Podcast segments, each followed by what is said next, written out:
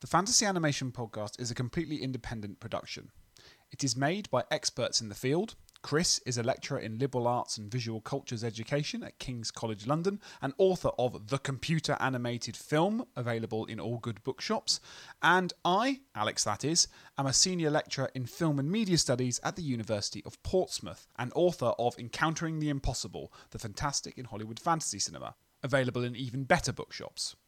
We do this podcast to provide audiences with an informative and hopefully entertaining guide through the ways in which you can not only enjoy fantasy and animation, but study it, examine it, explore it, and of course, make it and have a career in it. I hope you enjoy the show.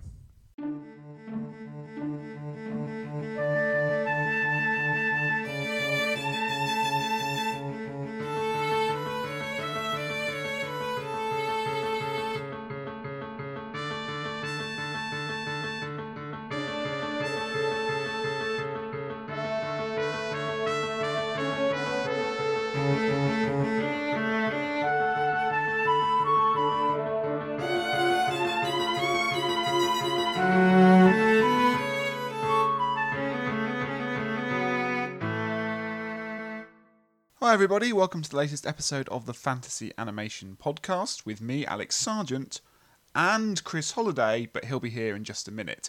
Um, it's me on my own just for a second. I'm not going to be in the rest of the episode, so I thought I'd hog the limelight just for a few seconds. This episode is a little bit different to others.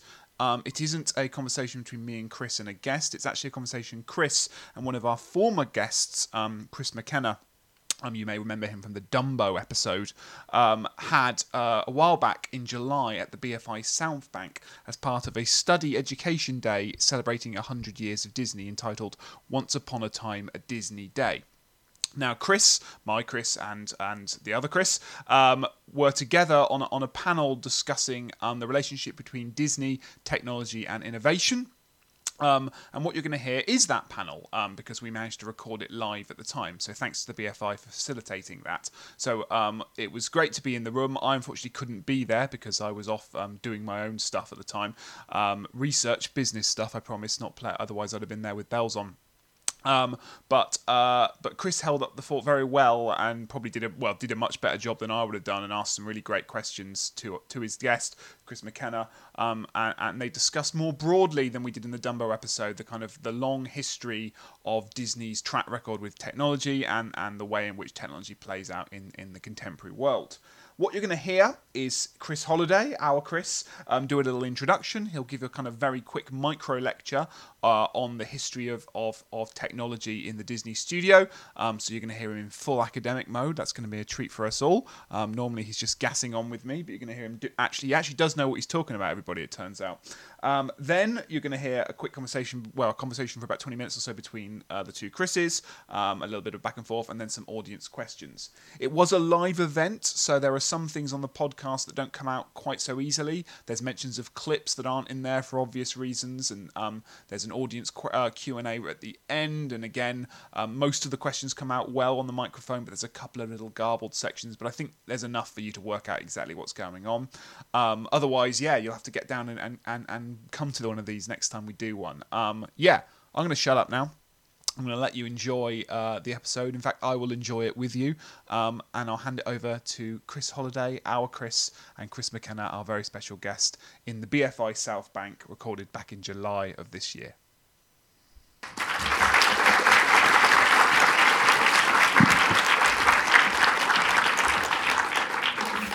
Thank you so much. Um, um, technology has been mentioned a few times, and this is the focus for our next session um, technology and innovation. Um, and this ses- session will be led by Dr. Uh, Christopher Holliday, who is a lecturer in liberal arts and visual cultures education at King's College London. He is also the creator of the website, blog, and podcast Fant- Fantasy Animation. Um, and Chris will be joined by a very special guest who I will let Chris to introduce. So please join me in giving them a very well welcome to the stage.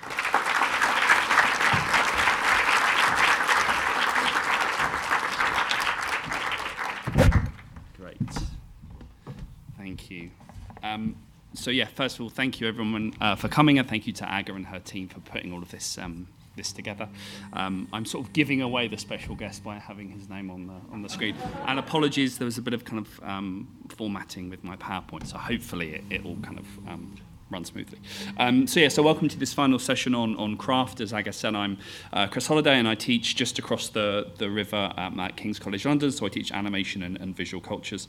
Um, but I'm also here today in another capacity as the co-host of um, the Fantasy Animation podcast, which looks at the relationship or the historical, cultural, aesthetic relationship between um, fantasy, storytelling, and the medium of, of animation. Um, now, normally I have a, a, a co host for the podcast, but I'm flying solo today, or at least solo as a, as a presenter. My special guest um, for this conversation is Chris McKenna, current head of creative operations at the visual effects studio Moving Picture Company. Now, he's worked on a host of Hollywood blockbusters and franchise films. Um, including several of the live action Disney remakes. I'm going to use the word live action with quote marks, and we can perhaps talk about why that's why I'm doing this.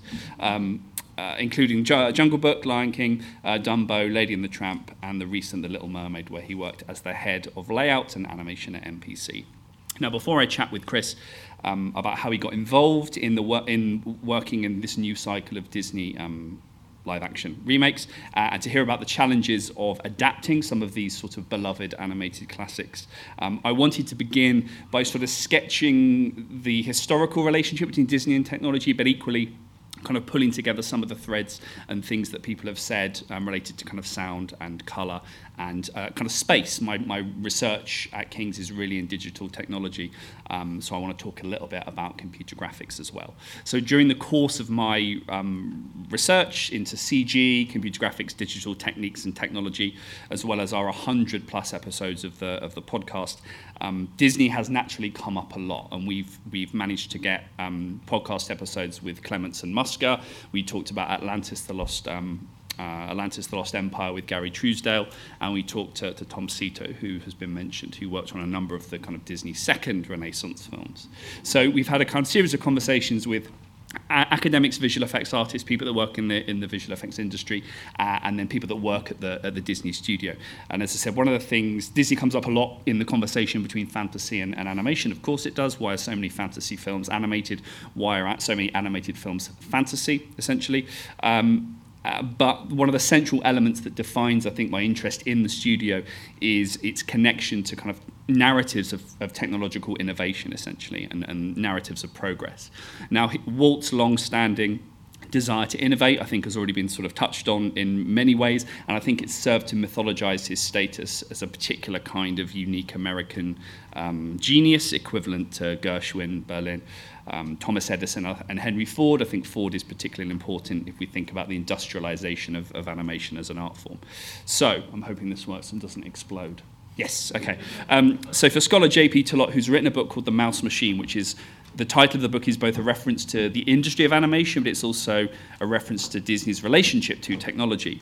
Um, he says that investment in technology and technological culture has always represent, represented a fundamental cornerstone of the Disney multimedia enterprise, including the company's sort of now tentacular reach across, since the 1950s, across television, radio, the internet, book and, and um, music publishing, theme parks, theatre, and the leisure industry. In fact, Telotte said that the studio has, quote, like no other American cultural institution, always been invested in the technological. Now, fast forward to 2023, and Walt's link to technology. So, in response to Sam's question, what's the most recent hologram? It's probably this one. Um, Walt's link to technology has been kind of dramatically and playfully realized in February of this year when a ghostly digital hologram of the man made its debut posthumously as the virtual host of Disney 100, the exhibition at the Franklin Institute in Philadelphia. So, the digital avatar greets guests live. There's going to be a lot of this, I think. Uh, guests live as they begin their journey through the many gallery installations, um, artworks, props, audiovisual material, displays, these kinds of things, housed in the museum that honours 100 years of the Walt Disney Company.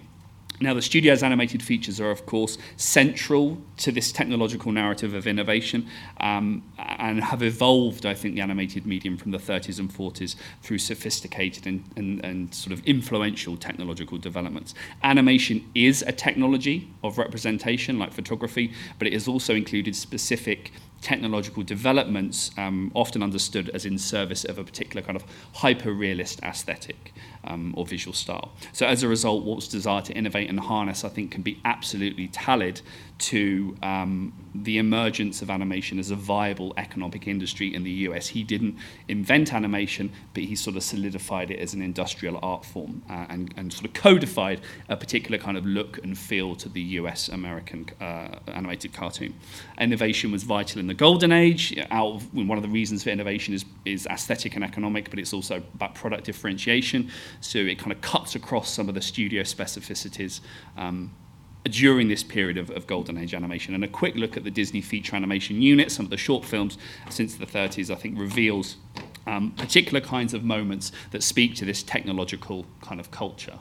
Um, so first off, of course, is, is sound, and I'm hoping to kind of bring some of the discussions we've had um, together. In his book, his History of Disney, Demystifying Disney, um, Chris Pallant says the industrial aspects of Disney's sound productions is where Disney's contribution to the development of sound rests, not as an innovator, but as a producer and I think Sadim was kind of talking to this a little bit, whose works announced a newfound cohesion between animation and sound. So, of course, we've already heard at length about Mickey Mousing and that kind of tight synchrony of sound and image. Walt allegedly mortgaged uh, both his studio, his house, and sold his car to come up with the $5,000 to bring that power cinephone sound technology um, for this short. Sound effects, of course, as we've heard, and sound design play a really important element in early Disney, indicated, of course, by the name Silly Symphonies um, anyway. In films like The Skeleton Dance, you can see and hear how these editing patterns, as Sadim was saying, are kind of closely synced to the beats. And I think animation in particular allows you to animate to the beats and the pulses of the, of the rhythm. Um, at this point, I think it's important to say, and it came up actually when Amy was talking earlier, that at the same time as Walt's investments in these technologies clearly paid off, um, he didn't do this alone. Advancing sound and anima- uh, sound for animation was this collaborative process, exactly as you were saying, um, that involved both men and women who have experimented with music and, of course, the craft, honing the craft of animation more broadly, and who are perhaps written out of histories. So I think there's lots of work being done on the women of, of Disney, which is important to know. Um, Next up is colour. So again, Amy mentioned. Um, I think at a time when colour was still being debated in the in the live action context as a mere fad, um, to the extent that in, the in 1940, only 12% of Hollywood films were shot in colour. Uh, over at Disney, as Amy suggested, inroads were really being made um, across the studio's short cartoons from 1932 onwards, beginning with Flowers and Trees, of course. These were cartoons widely heralded as shining lights for the application of Technicolor and the Technicolor process. It was Disney's films that were credited as really expressing the virtuosity of color palettes and the craft of animation as a creative medium. Color supported music and narrative as part of the illusion of life. Now, here's a quote from um, Herbert Kalmus, who was the co founder and president of the Technicolor Motion Picture Corporation, who said, Finally, Walt Disney tried it, it as an experiment on one of his silly symphonies. The first attempt was The Delightful Flowers and Trees, following which Disney contracted for a series. Now, I think the word experiment is really important. It's often, you know, we think of maybe the silly symphonies, symphonies as this chaotic period of trial and error before Disney came to Snow White. Um, that's not the case. These are films that are wonderful in and of themselves, um, but I think that, that kind of chaotic writing of history is something that Disney is absolutely in, in kind of bed, embedded in. Um, for a time, Disney held the patent on Technicolor, as Amy said this morning, and an, an exclusive contract with Technicolor in the 30s. And Lewis Jacobs in the New York Times, um, writing in 1935, argued that Disney alone understands the problem of color on the screen. So I guess well, one of the things to think about is the artistry that we've just heard Helen talking about, not forgetting the artistry within all of these technological processes, but he was Disney was considered this problem solver with regards to, to color. Another important, um, yep, another important uh, Disney development alongside sound in the adoption of the, the Technicolor three-strip process or three-strip Technicolor process was the multi-plane camera, so the, a device that allowed the camera to move vertically rather than horizontally, so planes of action organized, and you can see um, on the left-hand side. Uh, the arrangement of the multiplane camera that allowed for depth and dimension. So in the same way sound is enriching the image, you've got the image being enriched through camera movement. Each of the planes, like a theatrical stage, played with foreground, background, lit differently, and you can see a number of sequences. The Old Mill is probably the best example, the opening sequence of the Old Mill, which is just a camera movement, uh, and then when Snow White gets lost in the woods. Um, there's a good example of, of trees that are coming into your eye line, I think, through the through the achievements of the multiplane camera. Um, so what we're essentially seeing is is through each of these technological developments, um, and this is something I think we can talk about in relation to re- technology and realism. Um, with each technological development, Disney has been credited as nudging the medium or coercing the medium more towards a kind of hyper-realist or neo-realist practice, practice and set of visual orthodoxies more akin to live action, um, or at least shots and styles that are cut from the same cloth maybe as live action. This is part of the reason, and Sam mentioned Eisenstein earlier, this is part of the reason Eisenstein had a real resistance to Bambi he was like, you should, it could just be filmed. Why is this animation? It could just be filmed. So there's a bit of, um, if the silly symphonies of this chaotic play of sound and image, this kind of plasmatic play of sound and image, Eisenstein was a bit resistant to Disney being moved towards this more realist pra- practice. Um, and technology is obviously part of that. If you compare it as well with the more anarchic possibilities of sound and image across Europe, so some of the visual music traditions um, coming particularly out of Germany, I think. Um, between 1930s and the 1980s, there are many other important. If I sit like that, I'm going to get cramp. I'll sit this way. Um, between the 1930s and the 1980s, there are many other important moments in Disney's technological trajectory. We've got cost-effective Xerox um, copying equipment um, in the 1960s used for 101 Dalmatians, which involved transferring drawings by the animators directly to animated cels without the need for inking processes. We've also got the um, computer animation production system, or CAPS process, which was developed in 1987 at trials at Walt Disney World and was first implemented at Disney um, in, I suppose, one of its most famous sequences, the final scene of The Little Mermaid. It's also used in, in Basil the Great Mouse Detective in the sort of um, chase in the cogs of, of Big Ben, and then Beauty and the Beast um, to digitally transfer hand drawn images into a computer. Uh, the CAPS technology's other innovation, uh, or more substantial innovation, I should say, was the simulation of camera movements afforded by the particular arrangement of digital cels. Now, this turn to, di- to the computer by Disney is particularly important. Digital technology is a defining note of the Disney um, second renaissance, the, both the industrial infrastructure, they're incorporating digital processes into their workflow as much as it is aesthetic with regards to the, the sequence from Beauty and the Beast that, that Helen showed.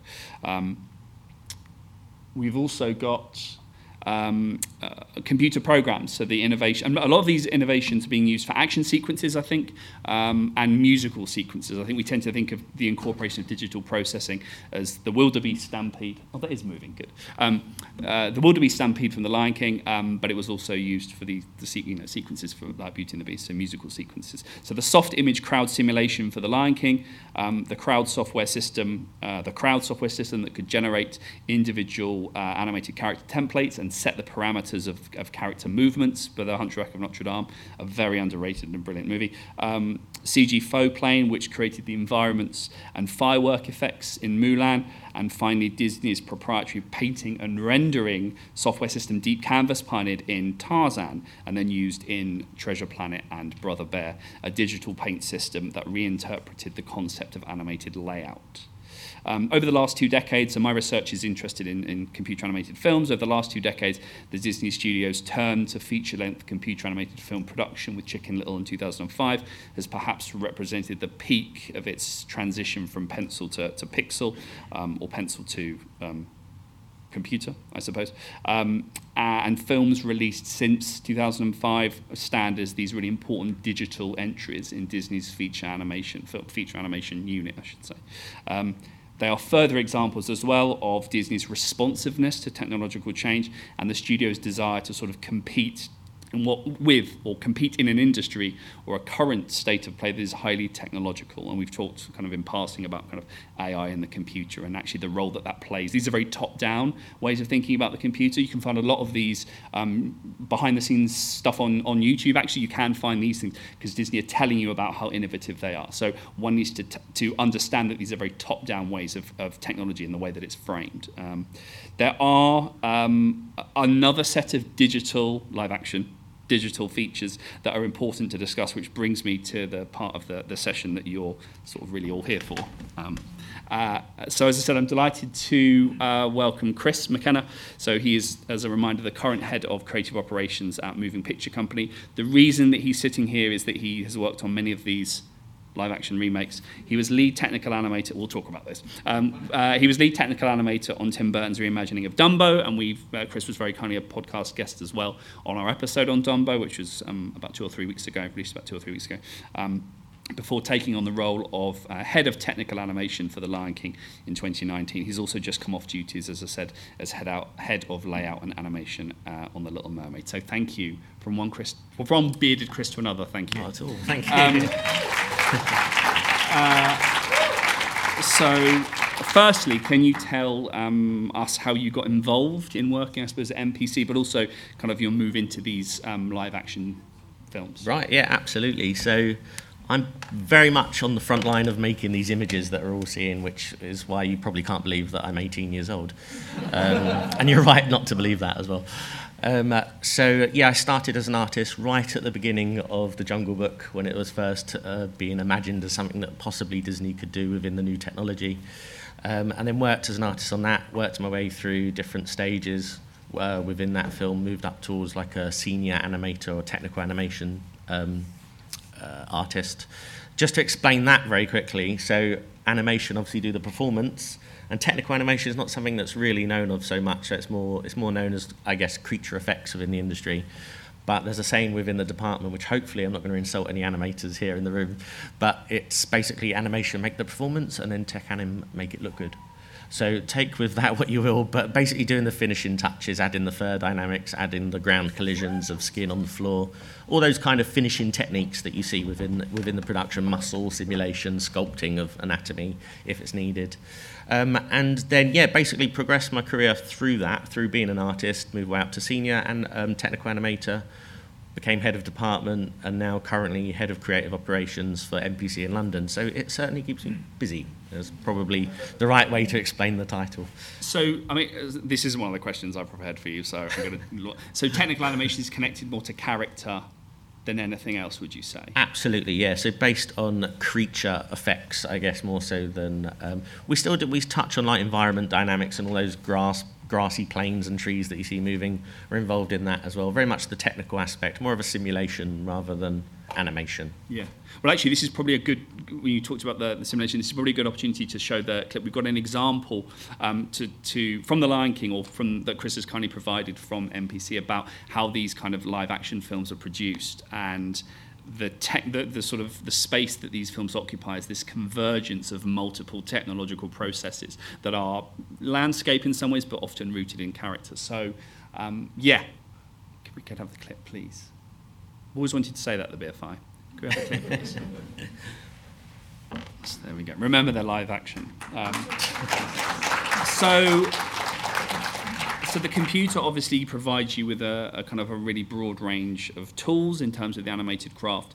Um, so tell us about uh, the Lion King. What, how, what was your role on the Lion King specifically? Yeah, so I was basic. I was transitioning at that point over towards um, from being a lead artist into the head of department. So very much both sides within that project. It's quite it's quite close to my heart as well because was literally involved, as I say, in producing the images, but also managing the people and the teams around that for that particular department.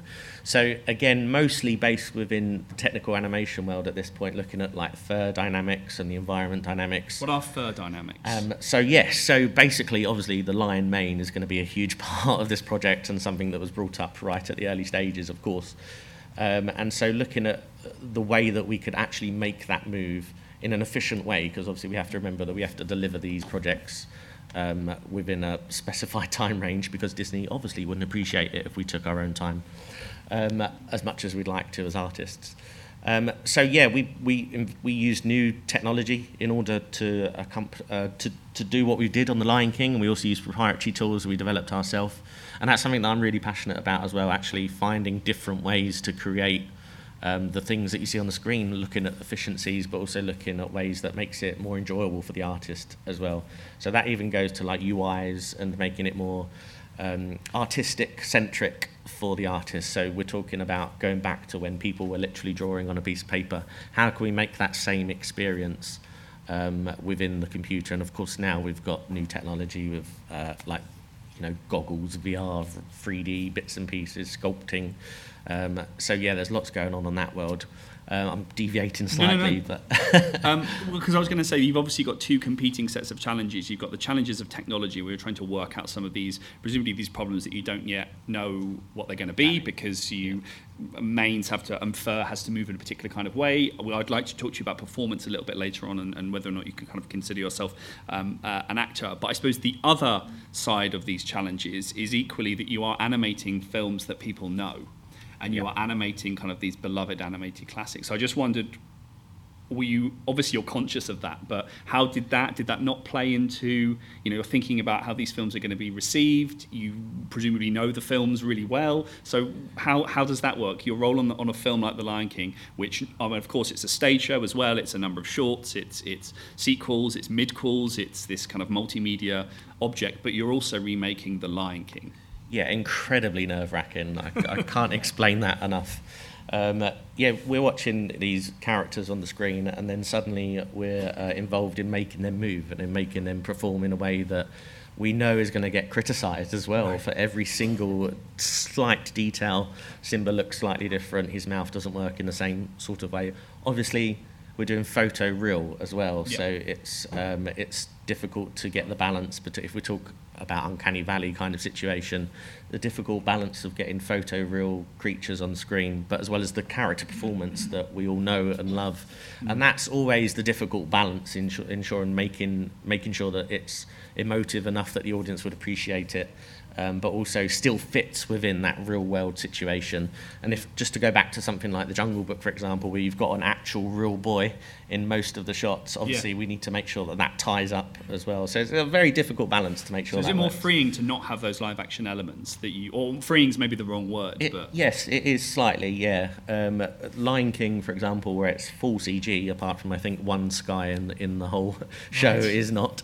Um, then obviously we've got a little bit more freedom. But as I say, the difficult thing that we have is that it's photo real, so we still have to do within the realms of um, what everyone expects photo real to look like. Yeah. Was the original a really? I mean, it's going to sound an obvious. Was it an obvious reference point? Like, were you matching up? Because some of these remakes tread quite different ground. Um, some are quite similar to the original. So, if we think about storyboarding, the process of designing this animated film, you've essentially got your storyboards because the storyboards are the original animated film. So, how much of it was? How much of the much of a reference point was the original Yeah. the '94? Yeah, it's a good, absolutely. Like we always reference back to the original um, performance, if you like, because that's what the audience is going to expect as well. Some similarities between the way uh, the characters move, even. Um, but I think there's some, it was something insane, like about 200 hours of reference was shot for um, this, and we was visiting zoos to try and take, you know, obviously live action um, reference, if you like. Um, so yeah, that's always going to be a massive part of what we do, and just character movement alone. Obviously, we're looking at photo real, so we need to make sure they move in the right way. And I'm sure you watching the film, watching any of these films these days, you'll notice the slight way that a tiger doesn't actually walk like that, or a giraffe's neck doesn't quite bend in that way. So you have to be particularly pedantic um, to make sure that it basically covers the needs of us knowing photo real situations, but also the emotive characters to get across a story effectively. Um, the time has come for me to talk about these. Um, so a lot of these films are, as you said, the, the Jungle Book does include a live action element, includes Mowgli, um, but a lot of these films, and I think there's a, an interesting way that they're received in terms of them being live action, um, live action remakes that are quite clearly from the clip. You can see really technological spaces. And this question of photorealism and why we need to qualify my, why they're live action. They, they're, they are live action in the sense that live action is an aesthetic that has been copied. That is the definition of photorealism. It's, it's the replication of lens-based media. Um, the computer doesn't look like anything. It looks like numbers and wires, but it can be made to look like anything. It can look like a line of charcoal on a page or a pencil or gouache. Or so it can adopt and, and copy all these styles, but it's it doesn't look like anything in and of itself. One of the things it did very early on is copy lens-based media, so refraction of light when light looks like it's being entered, it looks like it's entering into a, a, a, a lens. The playing with deep focus, cinematography, virtual cinematography, virtual. These are all ways in which we've understood computer graphics, essentially. So we're dealing with a film that is trying to replicate lens-based media. Were you working on an animated film or a live-action film? Oh, the big question. Um, I am challenged in answering. That What do you question, think? What do you maybe what do you I think would- of that defini- that distinction? I would say live action. Okay. Yeah, because um, our focus, our priority was to make it as real as possible. And if we talk about animation, we're talking about uh, exaggerating real life so much. So I would go more down the route of live action. Obviously, a very hot topic, and um, you know. No, it's just, it's just really interesting when you see a clip like that that is really going through some of the processes, and the outcome is. It, it, I, I agree, it is a live action film um, because it's adopting live action as an aesthetic. It's Yep. just a different way of thinking about live action photography. Absolutely, yeah, and also because there's so much new technology evolving, and we're talking about motion capture, VR, um, the game engine stuff that's obviously happening a lot now. Maybe the definition just isn't there as well just yet as we evolve the process and look at new technologies. Yeah. Maybe you know those Oscar categories maybe need to evolve. as Yeah, well. that's yeah, and I think that the, the murmuring implies that there'll be some questions about about that. Um, I just yeah, just had a couple of, of, of other ones really. Do you in that issue of performance? Uh, and again, this is one of the de- debates that comes I mean, know, animator as who owns who who performs the digital image? I suppose the the the um, collaborative. You know, all the the animators who work on it, the, the voice actors who work on it, the motion capture performer who might not be the voice actor, and we always think we always need to think of digital performance as an accumulation of different kinds of contributions, of course.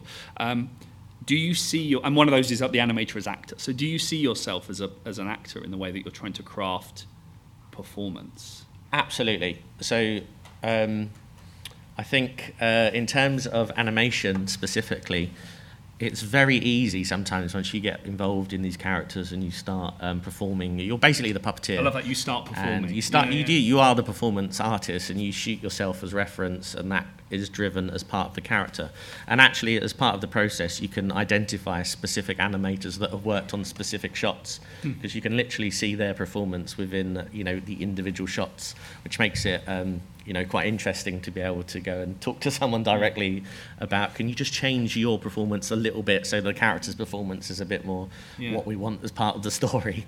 Um, but yeah, very much so. You sell your soul to these characters, even more so because it's Disney and because these are beloved characters. Uh, there's no way that anyone on the team would just be doing it because they want they like computers. They're doing it because they love these characters, and you sell yourself to these characters. Mm. The issue of performance, I think, in the way that you've described it, is really interesting because the spectator obviously never sees ceases to.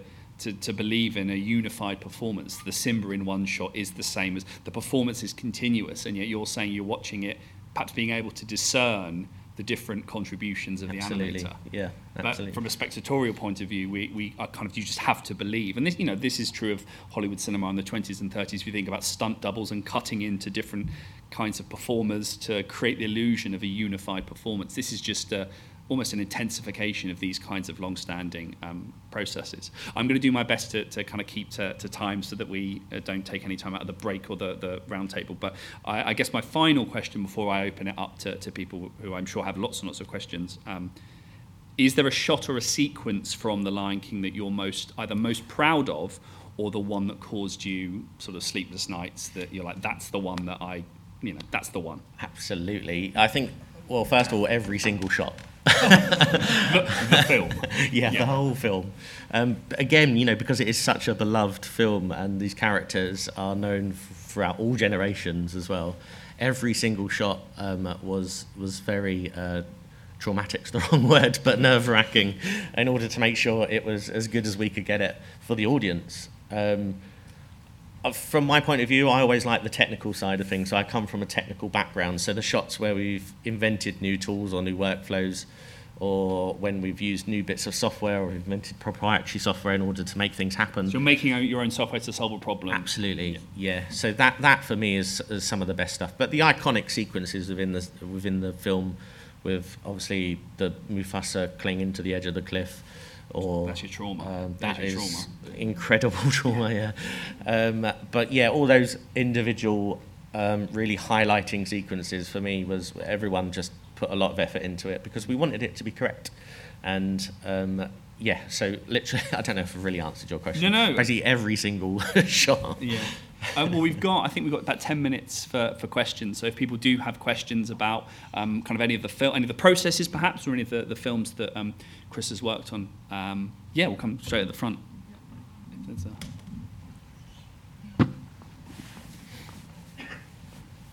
By the way, just whilst we're waiting for the microphone, I think someone in the front row said about um, the, the detail in, in car. I'm sorry, I'm not sure who it was.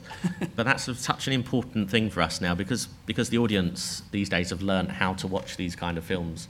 Right? If we hark back to, um, you know, no longer have we got audiences, the myth of audiences running out of the cinema because a train is approaching the screen, or Charlie Chaplin pointing at an item before he approaches it in order to tell the audience or to teach the audience how to look at something. Now we know how to watch these films, so all those small nuances and small details has become such an important part of what we do. Mm. And it's um, that's why we're literally still frame by frame. You know, if we look back at obviously the original animation. Anyway, sorry, I'm yeah. taking over time, but yeah, please. Um, so thank you firstly for a really interesting conversation and for coming along. Um, on the point of animator as actor, obviously that's an idea that goes way back to the 1930s. And so I was wondering, Chris, do you feel that uh, obviously, there are lots of differences technologically, but fundamentally, do you feel you're in the same tradition as those 1930s Disney animators, or is there some kind of meaningful difference? And if so, what is that difference? Absolutely, great question. So I think it's we are continually trying to add the artistic interaction back into using computers, um, like what I mentioned earlier about UI is changing and all that sort of thing. Um, so very much still the puppeteer, still the performance of these characters is the, the vital point. And because, let's face it, animators want to animate. They don't want to have a crash and then have to turn the computer on and off again in order to make it work. And believe me, that's what our software department says as a auto tagline. Have you tried turning it off and back on again? It still works, trust me. Um, so yeah, very much so, and we're always striving to make it much more artistic centric rather than just technological errors, effectively. Um, so yeah, does that answer your? Yeah. is that cool? Cool. I mean, it is interesting that um, obviously in terms of the style, your level of expression, I know this is sort of uh, a polarizing debate. It is very different, but it's interesting you still feel the performances there. Absolutely, yeah, and that's important. Otherwise, we could use. Um, coders to make these films. We're using artists to develop these characters, and that's what's important for us. Otherwise, you won't get the character performance that you expect on the screen. Yeah. I suppose just to, to kind of um, jump in, each of these kind of technological moments, you could say, within this historical Disney narrative, well, not even Disney narrative, animation narrative, but you could also broaden out cultural narrative, you know, signals the end of the the, the human. You have the same debates in the early 2000s around motion capture and the synthespian and, and particular kinds of cyber stars and avatars. You have the crisis of humanity around then, and then 20 years later, we're having it again around AI and machine learning and the death of kind of agency, human agency. And, and this is kind of why certainly in, in some of the stuff I've read around digital technology, the distinction between computer generated and computer animated, the difference being kind of automatic process. Uh, and a recent event I went to around AI, the difference between AI and AI driven. There's a lot of people still working. We need the hu- we still need the human. This isn't yet a crisis of humanity. But it's interesting how these narratives repeat during the course of, of animation history. I would say. Other questions? Yes, Sazine. So um, I've got a question about since you recreated the original film in, in a live action in a live action way. Um, I wonder how was uh, the music side of things uh, of recreating the soundtrack again. Did you have to obviously bring back um, same same composers and they had to do something uh, slightly different than the original film? And um, obviously, since um, the uh, the relationship between animators and musicians like in the 1930s and 60s, was very uh, like a collaborative relationship. So I wonder how was it like in in these films, and how was it like to recreate um, uh, the original music? Yeah, good question. And absolutely, the music's fundamental, right? Because it's it's the 50% of what we know in terms of making these projects. So, of course, we uh, reference the original original um, composition as well as you know trying to put our own flavour on top of that. Um, in terms of animation as well, they are obviously listening to both. Um, not at the same time, that'd be ridiculous. But um, that you know that is their reference point as well, and the performance that they get from the characters based on the original composition also is reflected in the way that they respond to the original composition, which we've got um, in our modern day films, basically. So yeah, a huge a huge influence in terms of the actual performance itself as well. Yeah, and we do that for every project. Yeah, we always bring back our original as much as possible, of course. Um, even just to talk to them, even to get their flavour, to get their understanding of why they wrote certain things in certain ways. Um, because, as I say, every little tiny detail influences the performance. So, yeah, in any way that we can do that and understand the character more, we'll, we will do that 100%. Yeah. Great. Any questions? Yeah, chap in the blue, I think. Yeah. Oh, behind you. Yeah.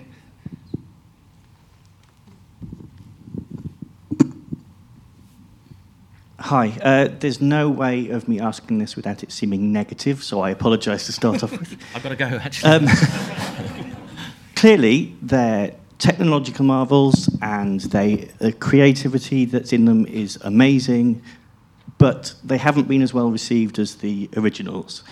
Do you think that there's an argument that the more realistic you make these, the magic is and the sort of fantasy element of it is removed such that they're not as engaging for the audience? Very good question, and I'm sure that's rattling through the brains of everyone as well. And I, I would agree with you. I mean, we are still early days within the visual effects industry, let alone um, the way that we are producing these films.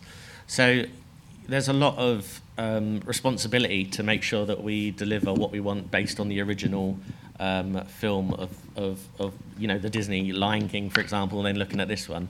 But yes, we can't do complete over characterized characters in a photo real world, which is difficult for us as performers because we have to dial it down quite a lot to match uh, nature, which is why reference is so important as well to make sure that we're surrounding ourselves with reference the whole time.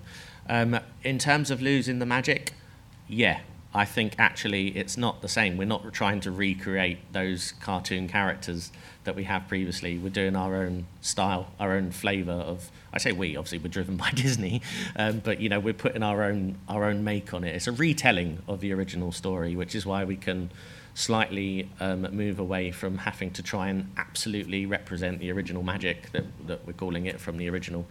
Um, having said that, I'm super proud of Lion King in terms of what we have delivered. It's almost one of those projects. I remember when we first watched it in the screening. Um, it's something that you could almost pause on any frame and you can get a print out and you could print it out and hang it on your wall. Every single shot is like a show reel. Um, and it, we're all super proud of, you know, we've got muscle technology in there, we've got skin sliding, fur dynamics, the characters themselves being able to constrain ourselves within real world, but also making sure that they're doing uh, they're doing the dialogue correctly. Obviously, lions don't actually talk, so or like us, so we have to make their faces move in a way that would represent a style that we would use if we were to kind of humanize them a little bit more, and to get the dialogue across and all of the all of the roller coaster of emotions that are involved in that. Um, so I'm, I'm probably wandering a little bit away from your question, but I think fundamentally it's a retelling of the story. It's not basically trying to represent exactly the magic of the original. Uh, we've got time for one last question. Uh, yeah, you had Janet in the green. Hi, yeah, firstly, thanks for the talk. It was really good. Uh, nice to hear things on the technical side. I'm kind of curious just on that technical side, actually, with the technology that's driving all this animation. Um, does it feel like there's a ceiling in sight? Because it looks pretty realistic already. I know you've talked about, you know, yeah. muscle technology, fur technology, and things like that. I'm just kind of thinking, wow, it looks pretty realistic already. What does it look like in five years, ten years, that kind of thing? Yeah, great question. So Absolutely. When you're working on the project, you're developing all these new technologies and using new stuff that's in the industry, not just within our studio. Um, and you think, yeah, that's it. And then suddenly a small project comes along and they want to do something in a different way, and you have to create something once again. So every single project that we work on has to have something new, which sounds implausible, incredible, because um, you'd think we'd done it all, basically, at this point. All of the, the projects that we'd worked on, Game of Thrones, Harry Potter's, all of these sort of things, you'd think we've covered almost every type of character. But it's not true. The technology advances. Obviously, it runs in parallel with us trying to be more efficient. As well. Um, we need to produce these within business constraints, etc. And now, like I mentioned earlier, we're looking at Unreal technology, this game engine stuff. It's all like such a massive buzzword within the industry right now, and it's pretty game changing, ironically. Um, so it's it's something. There's always something new in every single project that we do. In terms of making it more photo real, we are still currently looking at new technologies in order to do that. We, I think I'm allowed to say this. I'm sure no one's recording. Uh, we're working on Lion King 2 as well. So we've basically got new technology that we're using in that. It's also going to be slightly different in terms of the characterization and the performance as well. So watch this space. Super exciting things happening there. That was a perfect place to end. Um, I guess I'll hand over to Aga, but thank you and join me.